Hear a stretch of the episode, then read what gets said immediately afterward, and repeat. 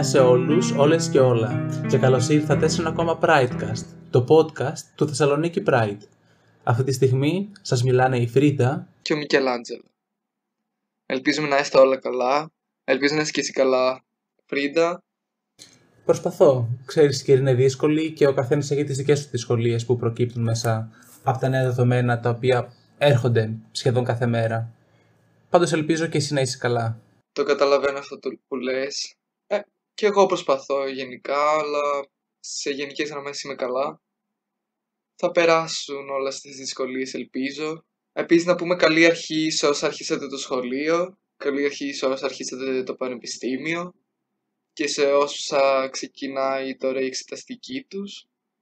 Είναι ένα δύσκολο κομμάτι, καλό κουράγιο, το καταλαβαίνω απόλυτα. Επίσης καλό κουράγιο σε όσα άτομα δουλεύουν ε, και σε όσα άτομα ξεκίνησαν τη δουλειά τους μετά από ε, κάποια άδεια, κάποιες διακοπές, οτιδήποτε. Ναι, η αλήθεια είναι ότι η δουλειά είναι πάρα πολύ σημαντικό κομμάτι και ότι ακόμα δεν έχουν αρχίσει όλη τη δουλειά τους. Παραδείγματος χάρη, χάρη εγώ που δουλεύω σε ένα νυχτερινό κέντρο διασκέδασης, ε, είμαστε κλειστά από τον Νοέμβριο και μέχρι τον Μάιο, καλοκαίρι και μέχρι δεν ξέρω πότε βασικά, το βλέπω να είμαστε κλειστά ακόμα. Αλλά είναι καλό για αυτούς που αρχίζουν τώρα δουλειά. Ισχύει γενικά η εστίαση είναι ένα κομμάτι το οποίο έχει δεχτεί ένα απανοτά χτυπήματα αυτό το καιρό. Ελπίζω να περάσουν όπως είπα πριν αυτές οι δύσκολες καταστάσεις και να επανέλθουμε σε κάποια κανονικότητα πάλι των προγραμμάτων μας.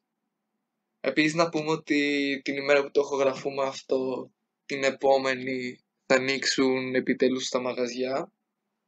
Δεν ξέρω, εγώ έχω ενθουσιαστεί πάρα πολύ φρίντα. Δεν ξέρω και εσείς που μας ακούτε άμα είστε ενθουσιασμένοι ή όχι, αλλά εγώ δεν μπορώ άλλο από την οθόνη του κινητού μου να κάνω ψώνια, με αγχώνει πάρα πολύ.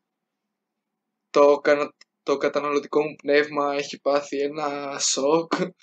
Καλά, εγώ γενικότερα στη θέση σου δεν θα ήμουν και πάρα πολύ έτσι ε, ενθουσιασμένος, καθώς νόμοι είναι αυτοί οι διατάξεις, αλλάζουν από μέρα σε μέρα. Δηλαδή, μπορεί τελικά αύριο να μην ανοίξουν καν, να ανοίξουν για μια μέρα τα καταστήματα και μετά να κλείσουν. Κανείς δεν ξέρει τι μπορεί να γίνει. Συγκεκριμένα στη Γερμανία έχω ακούσει ότι θα επιτεθεί το lockdown μέχρι τον Απρίλιο. Καλά, ναι, ισχύει αυτό. Γενικά με το lockdown και με τα καταστήματα κτλ. Όλα είναι αβέβαια. Αλλά τουλάχιστον ας κρατάμε μέσα μας ένα κομματάκι ελπίδας και ας το κρατάμε γερά γιατί μόνο αυτό μας κρατάει δυνατούς αυτούς τους δύσκολους καιρούς. Γενικά σε αυτό το σημείο να πούμε ότι ε, να θυμίσουμε βασικά ότι στη σελίδα μας στο Instagram υπάρχει ένα link στο οποίο μπορείτε να μας στέλνετε ιδέες, θέματα που θα θέλετε να συζητήσουμε. Θα μπορείτε να μας γράφετε κάποιες απορίες σχετικά με το επεισόδιο, ε, με το κάθε επεισόδιο και γενικά να μας λέτε και εσείς τα νέα σας άμα θέλετε, ό,τι θέλετε. Εγώ έχω δει ότι κάποια από εσάς μας έχετε στείλει κάποια πράγματα και κάποια θέματα και τα κρατάμε, μην αγχώνεστε, θα, τα θα έρθει κάποια στιγμή που θα τα συζητήσουμε. Για πες μου Φρίδα, τι έχουμε σήμερα; Πριν σου πω τι έχουμε σήμερα, θέλω να εκμυστηρευτώ ότι κι εγώ, παρότι συμμετέχω στο podcast, γράφω ο ίδιος ε, με τι θέλω να, να συνεχίσουμε στο μέλλον και τι θέλουμε να, να αναφερθούμε γενικότερα. Ε, ναι, είναι λίγο κακό, είναι λίγο καλό, δεν ξέρω. Εγώ το κάνω πάντως. Λοιπόν, το σημερινό επεισόδιο ε, σας έχουμε κάποιες ειδήσεις από όλη την Ευρώπη και μια συζήτηση για κάποια νέα στην Ελλάδα. Επίσης, θα δούμε μια ενδιαφέρουσα ταινία για τη ζωή μιας σπουδαίας γκέι προσωπικότητας της μουσικής σκηνής. Ε, στο τέλος του επεισοδίου σας περιμένει μια έκπληξη, οπότε μείνετε συντονισμένα μέχρι το τέλος για να την ακούσετε.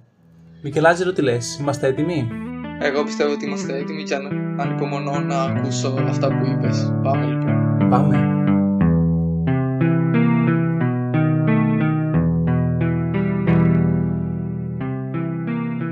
Λοιπόν, Βιρτζίνια, σήμερα έχουμε κάποιες ειδήσεις από την Ευρώπη, αλλά έχουμε και μία από την Ελλάδα. Ανυπομονώ να τις ακούσω, Μπλου. Ε, και ελπίζω να ανυπομονούν και οι ακροατές μας, γιατί είναι αρκετά Οπότε ας προχωρήσουμε κατευθείαν σε αυτές και να μην καθυστερούμε άλλο. Η πρώτη μας είδηση μας έρχεται από την Ουγγαρία, στην οποία Ουγγαρία δυστυχώς τα άτομα της κοινότητάς μας περνάνε αρκετά δύσκολα. Στην Ουγγαρία λοιπόν ένα παραμύθι έχει γίνει σύμβολο αντίστασης για την κοινότητα. Στις σελίδες του η Σταχτοπούτα δεν είναι κορίτσι, αλλά είναι τσιγκάνος που ερωτεύεται ένα αγόρι σε ένα πάρτι. Και ακόμα σε αυτό το παραμύθι εμφανίζεται και μια sexual πριγκίπισσα η οποία δεν θέλει να παντρευτεί. Ακούγεται πάρα πολύ ενδιαφέρον σαν παραμύθι, περίεργο αλλά ενδιαφέρον και σαν κάτι που θα ήθελα να διαβάσω, εάν υπάρχει μετάφρασή του έστω στα αγγλικά. Η δημοσίευση του «Ένα παραμύθι για όλους», έτσι λέγεται, έχει απελευθερώσει την οργή των πιο συντηρητικών τομέων μιας χώρας που δεν είναι ήδη πολύ ανεκτική στην σεξουαλική ελευθερία. Κατέστησε αυτό το βιβλίο έτσι σε ένα λάβαρο για τον αγώνα για τα δικαιώματα μιας κοινότητας που τον τελευταίο χρόνο κάτω από την υπερσυντηρητική κυβέρνηση του Βίκτορ Ορμπάν έχει περάσει πάρα πολλά και έχει δεχτεί πάρα πολλές επιθέσεις. Σύμφωνα με τον εκδότη του βιβλίου, ο οποίος μιλάει μέσω email από τη Βουδαπέστη, ε, η ομοφοβία έχει θεσμοθετηθεί στην Ουγγαρία. Η Ουγγαρία συμμετέχει έτσι στην ομοφοβική σταυροφορία της κυβέρνησης της Πολωνίας, η οποία όθησε την Ευρωπαϊκή Ένωση να παρουσιάσει τον πρώτο οδικό χάρτη της για να υπερασπιστεί τα δικαιώματα της LGBTQI κοινότητας στην Ευρώπη.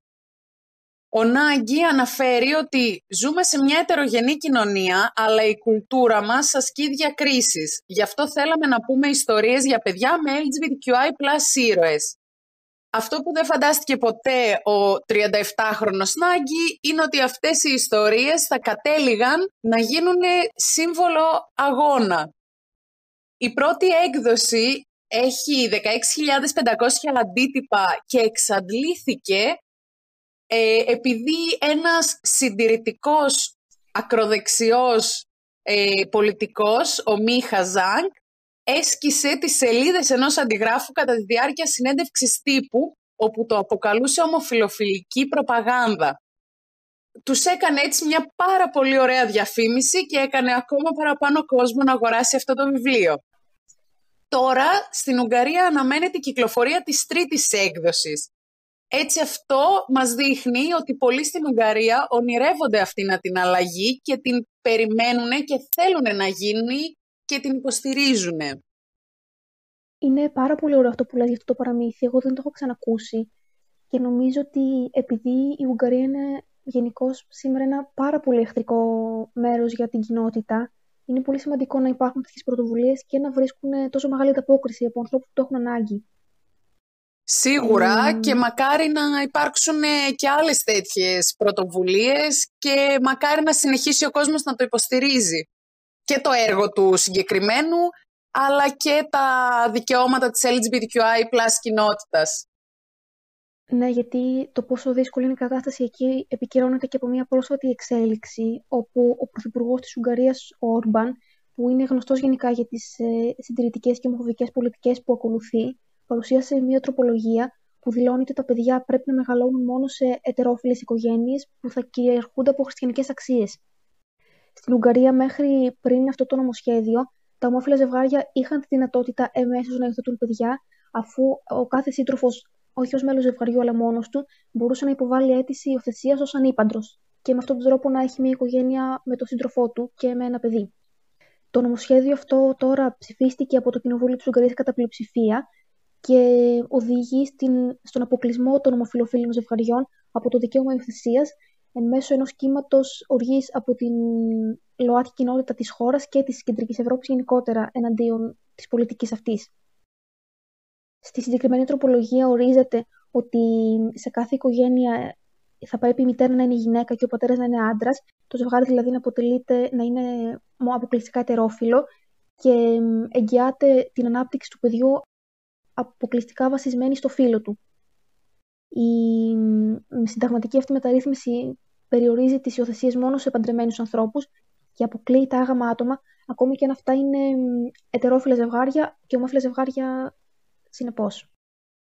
Ε, αυτό βλέπουμε έτσι ότι το νομοσχέδιο εκπισοκροτεί και στην ουσία καταστρέφει και τα ετερόφιλα ζευγάρια. Που δεν είναι παντρεμένοι, ισχύει. Ναι, τα ανήπαντρα ζευγάρια ή ακόμα και τα άτομα τα οποία είναι μόνοι τους θέλουν να υιοθετήσουν ένα παιδί. Κάτι το οποίο θα το βρούνε μπροστά τους, καθώς σίγουρα θα υπάρξουν άτομα, είτε ετεροφιλόφιλοι είτε ομοφιλόφιλοι, οι οποίοι θα παραπονεθούν γι' αυτό. Ναι, αυτό ήδη συμβαίνει. Γίνονται, πραγματοποιούνται στη χώρα εκτεταμένες διεκδικήσεις για την ανατροπή του νομοσχεδίου αυτού. Ενώ το Νοέμβριο της χρονιάς που μας πέρασε, του 2020, το Human Rights Watch κατήγγειλε την Ουγγρική κυβέρνηση ότι, αρχίζει, ότι συνεχίζει συγγνώμη, να επιτίθεται στην LGBTQI κοινότητα με σκληρό και παράλογο τρόπο. Μετά και από την κατάθεση της τροπολογίας αυτής που τότε αναμένεται να ψηφιζόταν. Συγκεκριμένα, η ερευνήτρια του Human Rights Watch, η Λίνδια Γκάλ, θεώρησε ότι πρέπει να ακούγονται συναγερμοί στις Βρυξέλλες και σε όλη την Ευρώπη και απίφθηνε έκκληση στην Ευρωπαϊκή Επιτροπή και σε όλα τα υπόλοιπα κράτη-μέλη της Ευρωπαϊκής Ένωσης, ώστε να αυξήσουν την επιτήρηση της Ουγγαρίας και να χρησιμοποιήσουν τα συστήματα και τα ταμεία του μπλοκ, ώστε η Ουγγαρία να σεβαστεί τις κοινές δημοκρατικές αξίες και να προστατεύσει τους περιθωριοποιημένου πληθυσμούς της. Η κοινότητα είναι κατεξοχήν περιθωριοποιημένο πληθυσμός. Ναι, και από Άρα βλέπουμε ότι υπάρχει, υπάρχουν αντιδράσεις. Ναι, και αυτό είναι πάρα πολύ καλό, γιατί κάποια στιγμή πρέπει να σταματήσει όλο αυτό και όντως είναι παράλογο, παράλογος ο τρόπος που επιτίθονται σε αυτή την κοινότητα στην Ουγγαρία. Και αυτή είναι η εχθρική ρητορική προς την LGBTQI κοινότητα δεν δείχνει και να μειώνεται. Αντίθετα γίνεται όλο και πιο συχνή και ακόμα χειρότερη. Από τη μια πλευρά, ο Ορμπάν όταν ρωτήθηκε τον Οκτώβριο του 2020 για το βιβλίο αυτό που αναφέραμε πιο πάνω, είπε ότι η Ουγγαρία είναι μια ανεκτική και υπομονετική χώρα όσον αφορά την ομοφιλοφιλία, αλλά αφήστε τα παιδιά μας ήσυχα. Ε, από την άλλη πλευρά, ο άντρας Μπύρο Ναγκή, διευθυντής του Think Tank Political Solution, υποστηρίζει τηλεφωνικώ από τη Βουδαπέστη ότι η LGBTQI κοινότητα έχει γίνει πολιτικό όπλο για το κόμμα του Φιντέζ, ο οποίος είναι ο αντίπαλος του Ορμπάν. Ε, σύμφωνα με αυτόν, ε, λέει τα προβλήματα της LGBTQI κοινότητας χρησιμοποιούνται για να αποπροσανατολίσουν από τα πραγματικά προβλήματα που απασχολούν τους Σούγκρους αυτή τη στιγμή, τα οποία είναι η κρίση της υγείας λόγω του κορονοϊού και το ότι δεν προλαβαίνουν τα νοσοκομεία, τα νοσοκομεία είναι πλήρη και αντιμετωπίζουν δυσκολίες με τους σπόρους, αλλά επίσης αποσπούν και την προσοχή από την πτώση της οικονομίας σύμφωνα με αυτό να επιδιώκουν να λάβουν εκλογικά έσοδα από αυτό το ζήτημα και να φάνε στην ουσία χρήματα. Βέβαια είχαμε και ένα αστείο συμβάν στην Ουγγαρία μετά από όλα αυτά, ε, το οποίο είναι και λίγο ηρωνικό και λίγο τραγικό, καθώς ένας ευρωβουλευτής αυτού του ακροδεξιού κόμματος του Ορμπάν, ο Γιώζεφ Σάτζερ, παρετήθηκε αφού πιάστηκε σε η όργιο στις Βρυξέλλες εν μέσω της πανδημίας. Ναι, και ο συγκεκριμένος ως Ευρωβουλευτής είχε χρησιμοποιήσει πάρα πολύ την εξουσία που του είχε δοθεί για να μειώσει τα δικαιώματα των ΛΟΑΤΚΙ ατόμων. Και γι' αυτό νομίζω ότι. Και αυτό είναι το αστείο της υποθεσης νομίζω το ότι παρόλο που προσπαθεί να τους περιοθεροποιήσει ακόμα παραπάνω αυτά, αυτά τα άτομα, ε, συμμετέχει και ο ίδιος σε τέτοιες δραστηριότητες. Ναι, και γι' αυτό που είπες πριν ότι η διεκδίκηση των δικαιωμάτων της κοινότητας αντιμετωπίζεται από την Ουγγαρία, από την κυβέρνηση ως μη σημαντική, νομίζω ότι είναι γενικά αρκετά σύνηθες να βλέπουμε ότι οι κυβερνήσεις που θέλουν να καταφερθούν εναντίον της κοινότητας να, να διακηρύσουν ουσιαστικά ότι τα δικαιώματά τους είναι από τα πιο λίγο σημαντικά προβλήματα μιας χώρας και ότι υπάρχουν πιο σημαντικά θέματα με τα οποία θα έπρεπε να ασχολείται, να ασχολείται ο κόσμος. Δηλαδή προβάλλουν άλλα θέματα πιο σημαντικά, ουσιαστικά θέλοντας να μειώσουν τις ελευθερίες των ΛΟΑΤΚΙ ατόμων και να μην βοηθήσουν στις διεκδικήσεις τους.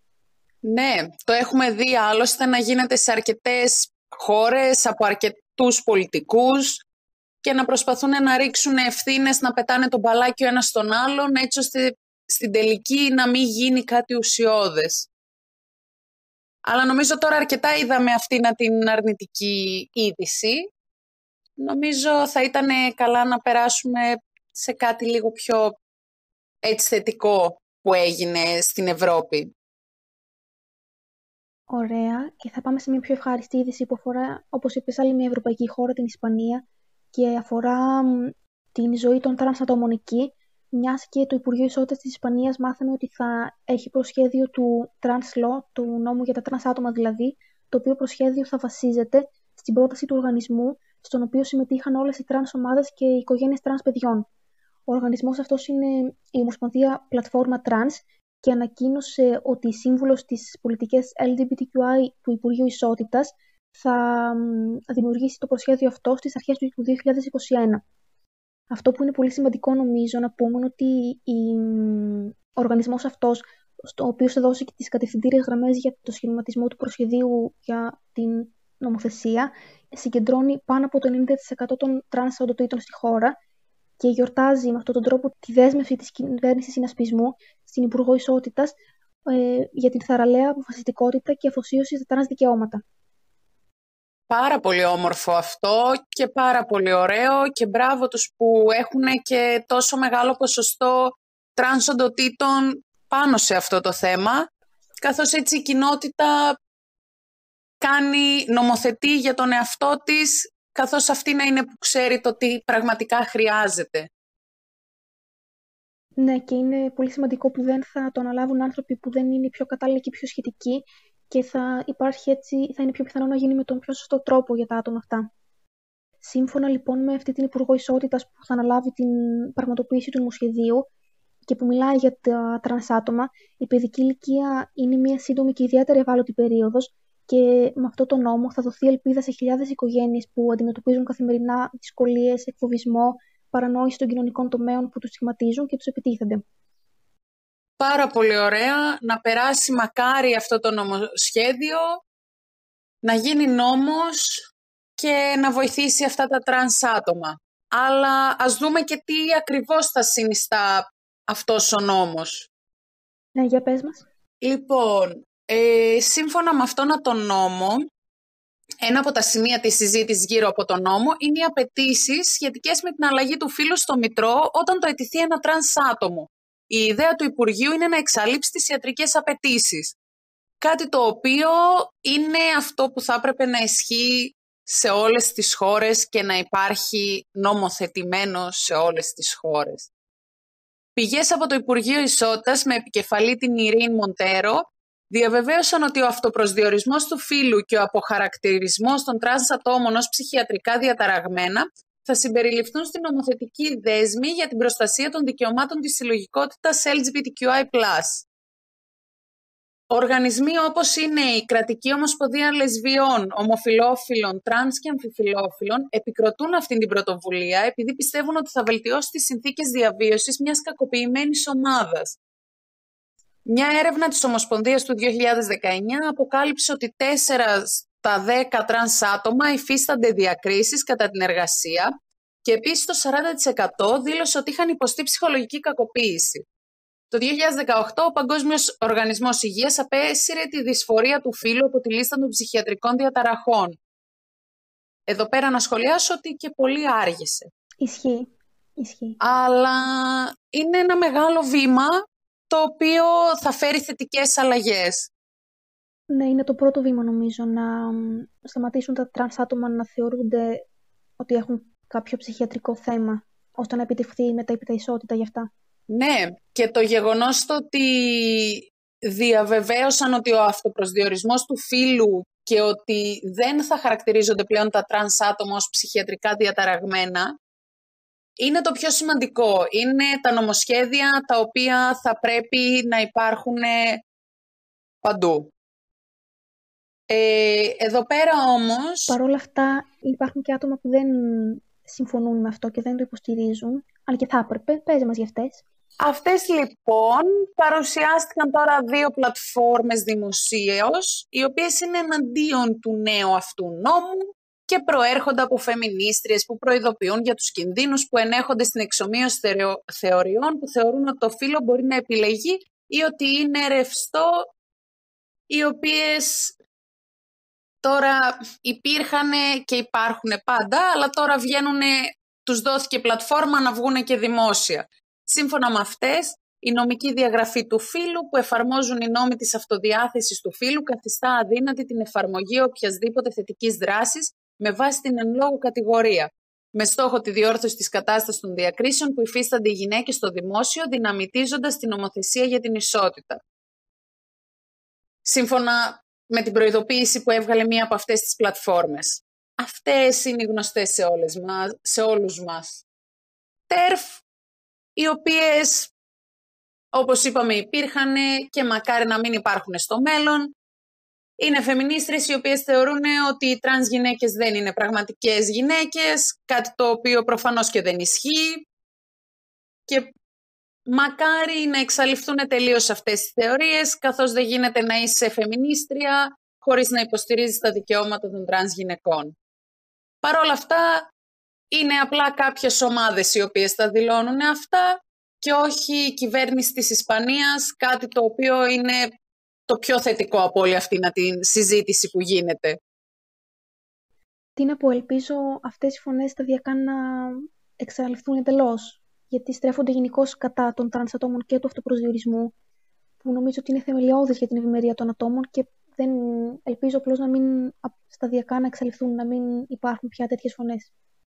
Ωστόσο, πάμε τώρα και σε μια τελευταία ευχάριστη είδηση που αφορά την Ελλάδα και η οποία είναι πρόσφατη μιας και αφορά τις πρώτες μέρες του χρονιάς που διανύουμε, του 2021, ε, αφού στον τελευταίο ανασχηματισμό που πραγματοποιήθηκε στην κυβέρνηση, ε, ο Νικόλας Γιατρομανολάκης έγινε ο πρώτος ανοιχτά γκέι υπουργό στην Ελλάδα και ανέλαβε χρέη υπουργού αρμόδιου για θέματα σύγχρονου πολιτισμού στο Υπουργείο Πολιτισμού και Αθλητισμού πριν να πούμε ότι ήταν πάλι γνωστός αφού ήταν Γενικός Γραμματέας Σύγχρονου Πολιτισμού στο ίδιο Υπουργείο. Νομίζω ότι αυτή η στιγμή είναι αρκετά σημαντική, αφού πρόκειται για το πρώτο ανοιχτά γκέι άτομο που αναλαμβάνει μια τέτοια θέση στη χώρα μας και σε κυβέρνηση της Ελλάδας. Ο... Θέλεις να μας πεις λίγα πράγματα για το βιογραφικό του, για το ποιος είναι; Ε, ο, ο κύριος Γιατρομανολάκης, λοιπόν, ο οποίος είναι ο νέος υφυπουργός αυτού του Υπουργείου, ε, είναι κάτοχος πτυχίου πολιτικών επιστημών και διεθνών σχέσεων από το Πάντιο Πανεπιστήμιο και μεταπτυχιακού τίτλου στη δημόσια πολιτική από το John F. Kennedy School of Government του Harvard. Ο ίδιος έχει μιλήσει ανοιχτά για τη σεξουαλική του ταυτότητα πριν από μερικούς μήνες, μάλιστα, με ανάρτησή του στο Facebook, είχε μιλήσει για ένα περιστατικό που βίωσε στην πρώτη του δουλειά στην Ελλάδα, όταν και αμφισβητήθηκε το κατά πόσο ήταν κατάλληλος για τη διαχείριση μιας κρίσης λόγω της γκέι της γκέι του ταυτότητας. Ένα απόσπασμα που έχουμε εδώ από την ανάρτησή του ε, είναι ότι Κανένα άτομο δεν θα πρέπει να νιώθει ότι είναι αναγκασμένο να κρυφτεί για να πραγματοποιήσει τα όνειρά του και να αγχώνεται αν περνάει για gay straight. Και κανένα άτομο, ειδικά δε παιδί, δεν πρέπει να γίνεται bullied για αυτό που είναι. Και πιστέψτε με, το bullying έχει πολλές μορφές. Έχουμε δρόμο μπροστά μας, αλλά η αρχή έχει γίνει. Ένα μήνυμα το οποίο είναι πάρα πολύ ωραίο και μπράβο που μίλησε ανοιχτά για τη σεξουαλικότητά του, και μπράβο του και για τον τίτλο που κατάφερε να πάρει στην κυβέρνηση. Βέβαια, τώρα που αναφέραμε την κυβέρνηση, δεν ξέρω και κατά πόσο θετικά είναι όλα, καθώς σε αυτήν την κυβέρνηση που έχουμε τώρα, το 80% αυτού του κόμματος που μας κυβερνάει, έχει αναφέρει, έχει κάνει αρκετά άσχημο λόγο προς την κοινότητά μας. Ε, έχει μιλήσει με άσχημα λόγια. Και ναι μεν είναι καλός ο διορισμός του, είναι ένα πρώτο βήμα, ανοίγει το δρόμο, αλλά από την άλλη από ένα κόμμα που μιλάει με τόσο κακοποιητικό λόγο στην πλειοψηφία του τουλάχιστον οι βουλευτές του για την κοινότητά μας, δεν ξέρω και κατά πόσο προσωπικά τουλάχιστον άποψή μου είναι έγινε αυτό για καλό ή απλά και μόνο για να μαζέψει ψηφουλίνια στις επόμενες εκλογές. Νομίζω ότι είναι και αρκετά χαρακτηριστικό αυτό που είπες, ότι είχε αναφέρει ο ίδιος ότι στην αρχή που γύρισε στην Ελλάδα έγινε αντικείμενο διάκρισης και κριτικής για το αν θα μπορεί ως γκέι να τα απεξέλθει. Οπότε μπορούμε να πούμε ότι αυτό είναι ενδεικτικό της πραγματικότητας και του τι βιώνουν τα γκέι άτομα στην Ελλάδα, μιας και δεν νομίζω ότι αν δεν είχε μιλήσει γι' αυτό θα, είχε, θα είχαν αμφισβητηθεί οι ικανότητές του. Όμως και εγώ νομίζω ότι ως ένα πρώτο βήμα είναι καλό. Και ελπίζουμε να έχει και συνέχεια. Δηλαδή να είναι απλώς η αρχή μιας νέας πραγματικότητας για τη χώρα και για τα ΛΟΑΤΚΙ άτομα στην πολιτική. Πραγματικά, μακάρι κάποια στιγμή να μην λέμε ότι ο τάδε πήρε την τάδε θέση υφυπουργού και είναι ανοιχτά γκέι, αλλά απλά να αναφέρουμε ότι πήρε την τάδε θέση και να γίνει κάτι κανονικό πλέον και να μην είναι κάτι αξιοσημείωτο. Μακάρι, μακάρι να γίνει αυτό που λες. Και νομίζω ότι εδώ πέρα φτάσαμε στο τέλος των ειδήσεών μας. Αρκετές είπαμε κιόλας. Και νομίζω φτάνει η ώρα να προχωρήσουμε σε κάτι λίγο έτσι πιο χαρμό, όχι χαρμόσυνο, λίγο πιο διασκεδαστικό, που είναι το κομμάτι με τις ταινίες που αφιερώνουμε. Οπότε ευχαριστούμε πάρα πολύ που μας ακούσατε και θα ακούσετε στη συνέχεια μια πάρα πολύ ωραία κουβέντα για μια πάρα πολύ ωραία ταινία. Τα λέμε στο επόμενο κομμάτι της εκπομπής μας. Καλή ακρόαση!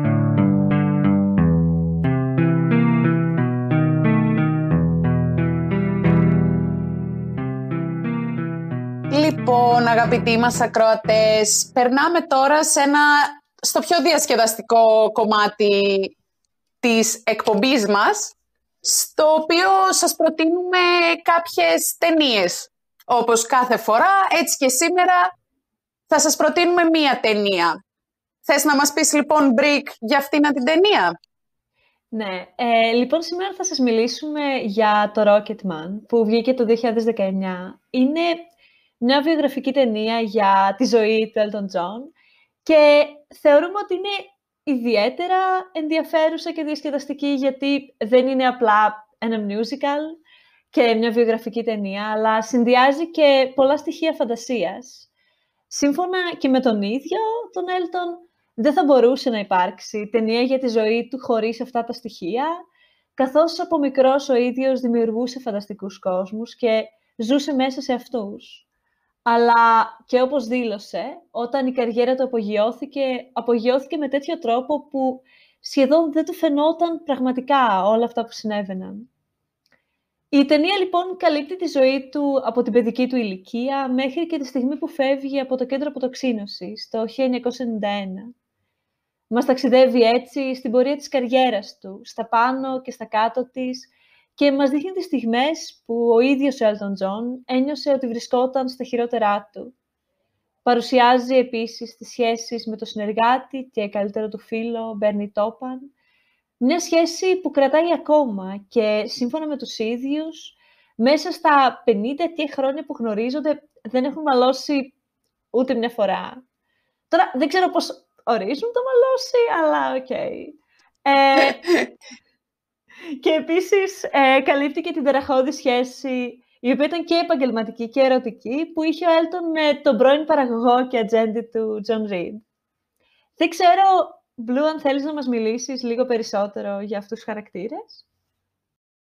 Ε, βεβαίως, ε, αυτό που είπες για το ότι δεν έχουν μαλώσει ποτέ, έχουν πει ότι είχαν διαφωνίες, αλλά κατ' ουσία ποτέ δεν θεώρησαν τις διαφωνίες που είχαν ότι είναι μάλωμα και ποτέ δεν χάλασαν τη σχέση τους. Είναι φίλοι από τότε που γνωρίστηκαν, τυχαία, καθώς ο Έλτον συνάντησε τον Μπέρνι, όταν ο Έλτον δεν μπορούσε να γράψει δικούς του στίχους και ζήτησε από την τότε δισκογραφική του στίχους και του έδωσαν έναν τυχαίο φάκελο με στίχους, ο οποίος πάνω είχε το όνομα του Μπέρνι και συναντήθηκαν τελείως τυχαία και από τότε είναι φίλοι ακόμα και σήμερα.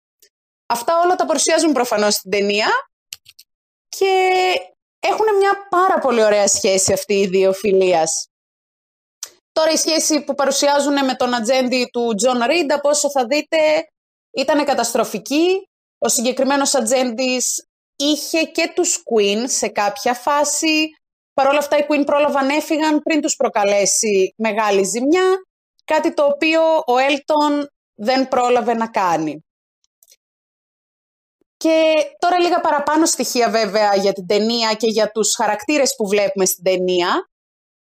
Είναι ότι στην ταινία πρωταγωνιστούν ο Τάρον Έτζερτον ως Έλτον, ο Τζέιμι Μπέλ ως Μπέρνι και ο Ρίτσαρντ Μάντεν ως Τζον. Η ταινία σκηνοθετήθηκε από τον Dexter Fletcher, ο οποίος είναι ο σκηνοθέτης που ανέλαβε να κάνει την βιογραφική ταινία των θρυλικών Queen, όταν ο αρχικός σκηνοθέτης της αποχώρησε στη μέση της παραγωγής. Βλέπουμε έτσι ότι ο Dexter Fletcher είχε ήδη εμπειρία στα βιογραφικά μιούζικαλ και ειδικά στις θρυλικές περσόνες, καθώς και οι Queen και ο Elton είναι από τα μεγαλύτερα ονόματα της μουσικής. Η ταινία Rocketman, της οποίας ο τίτλος πάρθηκε από το ομώνυμο τραγούδι του Elton John, κατάφερε να κερδίσει 21 βραβεία από τις συνολικά 66 υποψηφιότητες, στα οποία αυτά βραβεία ήταν ένα Όσκαρ και δύο χρυσές σφαίρες. Η ταινία είχε πάρα πολύ καλές κριτικές και θεωρήθηκε πολύ καλή από πολλούς και κέρδισε ένα standing ovation στο φεστιβάλ Κανών. Ναι, και νομίζω πως αυτό φαίνεται πάρα πολύ και από το γεγονός ότι υπήρχε πολύ μεγάλη προεργασία πριν αρχίσει καν η παραγωγή της ταινίας. Ο σύζυγος του Elton John, ο David Furniss, έχει πει ότι ήθελε να κάνει αυτή την ταινία για πολλά χρόνια, μέχρι να καταλήξει στην παραγωγή της και μέχρι να καταλήξει και σε αυτόν τον σκηνοθέτη, γιατί πριν από τον Fletcher είχε αλλάξει πολλούς σκηνοθέτες. Μάλιστα στον Fletcher απευθύνθηκαν όταν τους τον πρότεινε ο Μάθιου Βόν, τον οποίο γνώριζε ο Έλτον μέσω της εμφάνισής του στην ταινία του Kingsman, The Golden Circle. Σε αυτή την ταινία πρωταγωνιστεί και ο Τάρον Έτζερτον και έτσι γνώριζε και αυτόν ο Έλτον. Ο Τάρον, επίσης, στην ταινία κινουμένων σχεδίων Sing, τραγούδισε το τραγούδι του Έλτον I'm Still Standing και έτσι ήξερε από τότε ο Έλτον ότι τον ήθελε για πρωταγωνιστή. Και ήταν ακόμα πιο σίγουρος όταν τον άκουσε να τραγουδάει και πιο συγκεκριμένα όταν τον άκουσε να τραγουδάει το τραγούδι του Don't let the sun go down on me. Άλλοι ηθοποιοί που ήταν υποψήφοι για το ρόλο του Έλτον πριν από τον Τάρον ήταν ο Justin Timberlake και ο Tom Hardy, ε, για να αναφέρουμε και τον ανταγωνισμό. ε, ένας ακόμα λόγος που καθυστέρησε ε, όλη η ταινία ήταν ότι τα στούντιο παραγωγής ζητούσαν να μην περιέχει σεξ και ναρκωτικά, έτσι ώστε να μπορεί να είναι κατάλληλη για παιδιά άνω των 13 και όχι για άτομα άνω των 18. Ο Έλτον δήλωσε όμως ότι η ζωή του εκείνη την εποχή δεν μπορούσε να είναι κατάλληλη για ένα 13χρονο, οπότε ούτε η ταινία θα μπορούσε να είναι. Και αν άφηνε εκτός αυτά τα κομμάτια της, θα άφηνε εκτός ένα τεράστιο μέρος της ζωής του εκείνη την εποχή. Δεν ξέρω, Blue, αν πιστεύεις ότι αυτό έχει σχέση και με το ότι μιλάμε και για μια queer ιστορία και μιλάμε για queer sex. Σίγουρα έπαιξε πάρα πολύ μεγάλο ρόλο το ότι μιλάμε για έναν γκέι καλλιτέχνη, ο οποίος προφανώς στην ταινία του έχει γκέι σεξ. Ε, και έπαιξε αρκετό ρόλο, αρκετά μεγάλο ρόλο, ειδικά όταν η ταινία αυτή να βγήκε στο σινεμά. Καθώς χώρες όπως η Ρωσία έκοψαν όλα τα κομμάτια της ταινίας τα οποία περιείχαν είτε κάποιο γκέι φιλί, είτε γκέι σεξ, είτε οποιαδήποτε αποτύπωση της queer ζωής του Έλτον. Κάτι το οποίο προφανώς δεν άρεσε ούτε στον ίδιο, ούτε στο στούντιο παραγωγής, το οποίο μετά από τόσο καιρό είχε συμφωνήσει στο να βγάλει μια ταινία τόσο προκλητική. Ναι, φυσικά ήταν, πιστεύω, πάρα πολύ σημαντικό κομμάτι της ταινίας και σίγουρα αφαιρείται πολύ μεγάλο μέρος της όταν αφαιρούμε αυτές τις σκηνές και πολύ μεγάλο μέρος της ιστορίας του Έλτον. Δεν ξέρω, Blue, με ποια κριτήρια αποφάσισε ο Έλτον να διαλέξει και τον ηθοποιό που τον ερμήνευσε, καθώς ο Τάρον είναι straight; Ε, ο Έλτον θεώρησε πάρα πολύ σημαντικό ο ηθοποιός που θα τον ενσαρκώσει να μπορεί να ερμηνεύσει τα τραγούδια του και να μην χρησιμοποιηθούν οι δικές του ηχογραφήσεις.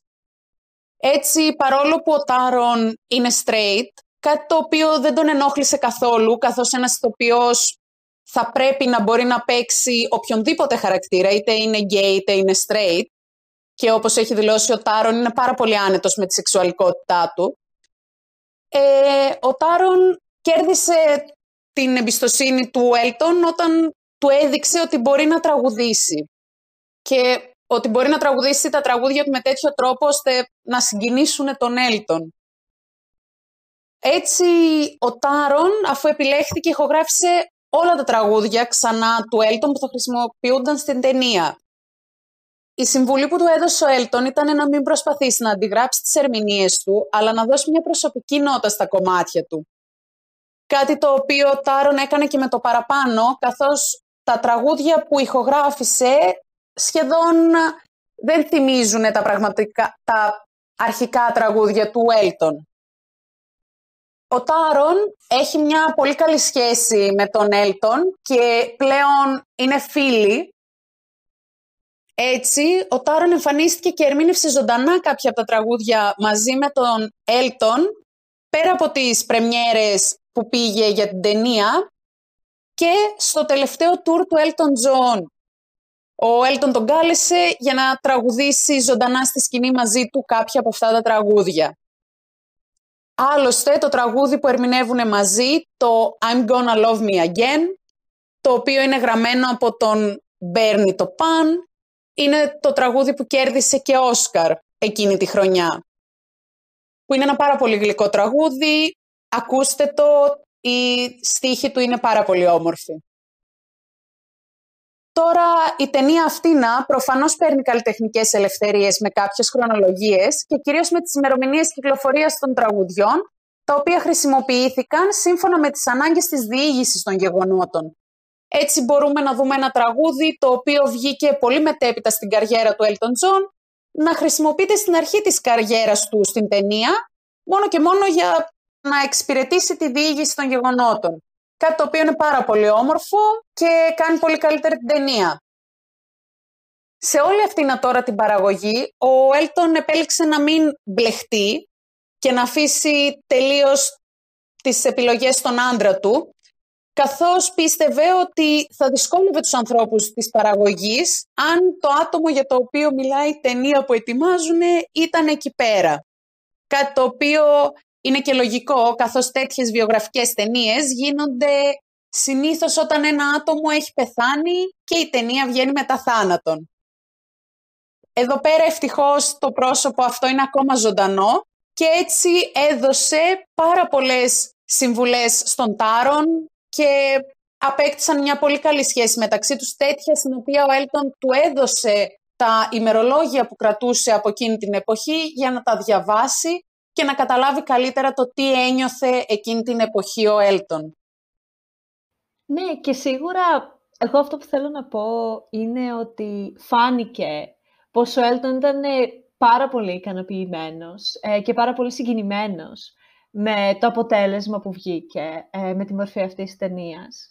Καθώς και ο ίδιος έχει πει ότι όταν την πρωτοείδε στο σινεμά, ξεκίνησε να κλαίει, καθώς το να δει όλες αυτές τις σημαντικές στιγμές της ζωής του να αποτυπώνονται ξαφνικά από όλα αυτά τα άτομα στην οθόνη μπροστά του ήταν πάρα πολύ συγκινητικό προφανώς. Και ιδιαίτερα τον συγκίνησε ο τρόπος με τον οποίο χρησιμοποιήθηκαν τα τραγούδια του, παρόλο που μπορεί να μην ήταν ε, στις ίδιες στιγμές που τα είχε γράψει στην κανονική του ζωή.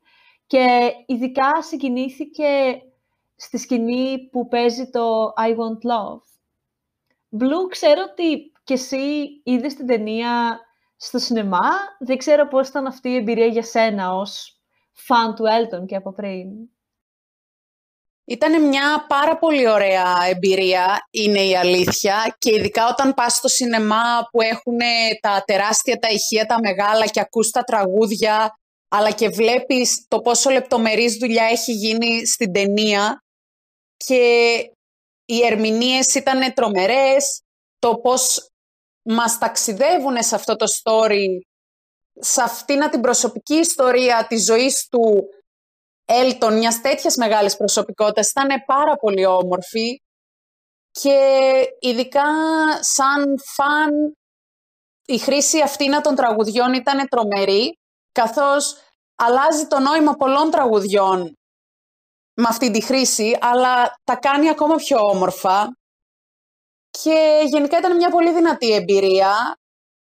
Κάτι που εμένα με εντυπωσίασε προσωπικά επίσης όταν την είδα στο σινεμά ήταν τα κοστούμια της ταινίας, τα οποία δεν είναι τα πραγματικά του Έλτον, αλλά είναι δημιουργίες εμπνευσμένες από, τις, από τα ρούχα του που φόρεσε ο ίδιος ο Έλτον και ήταν πάρα πολύ όμορφα. Γενικά ήταν μια πάρα πολύ ωραία εμπειρία και σίγουρα σας προτείνω να τη δείτε και ας τη δείτε και στο σπίτι σας. Ναι, και εγώ θέλω να πω ότι χάρηκα τόσο πολύ που αυτή η ταινία ήταν μια τόσο όμορφη ταινία και διηγήθηκε την ιστορία του Έλτον με τέτοιο τρόπο, γιατί πιστεύω ότι είναι μια πάρα πολύ σημαντική queer προσωπικότητα και είναι ένα άτομο από το οποίο έχουν πάρει έμπνευση πάρα πολύ μουσική και είναι ένα άτομο το οποίο ζει ακόμα και είναι ευτυχισμένο και είναι παντρεμένο και το να δω όλη αυτή την ιστορία και να γνωρίζω και πώς έχει έσει ο τέλος ήταν απλά κάτι πάρα πολύ όμορφο και για μένα.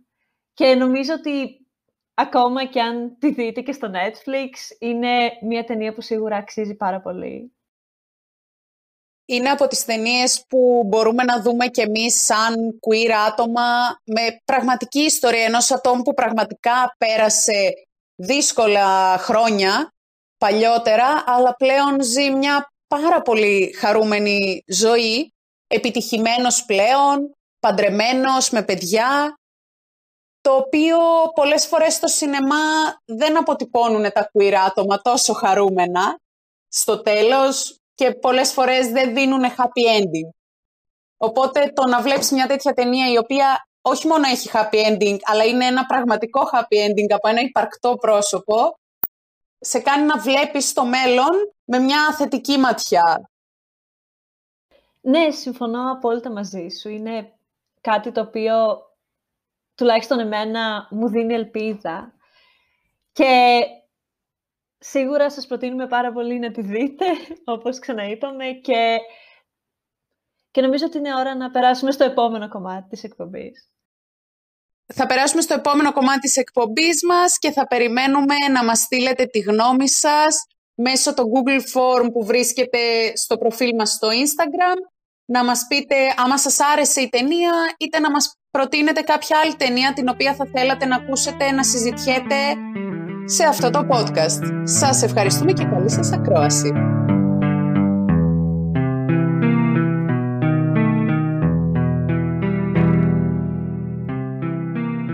Α, πολύ ωραία ακούγεται η ταινία. Να πω την αλήθεια, δεν έχω ιδέα, δεν την έχω δει, αλλά μετά από αυτή την περιγραφή ενθουσιάστηκα. Πιστεύω ότι θα τη δω αφού τελειώσουμε το επεισόδιο. Τι λες Μιγελάντζελο, εσύ ποια είναι η γνώμη σου; Και εγώ θα τη τσεκάρω οπωσδήποτε. Η αλήθεια είναι ότι ούτε ότι ούτε εγώ την έχω δει. Και την είχα στα to watch στη, στο κινητό μου, σε μια λίστα που έχω, αλλά δεν έτυχε ποτέ να τη δω. Αλλά τώρα που μου τη θύμισαν τα παιδιά, με το που τελειώσει το επεισόδιο θα πάω να τη δω κατευθείαν.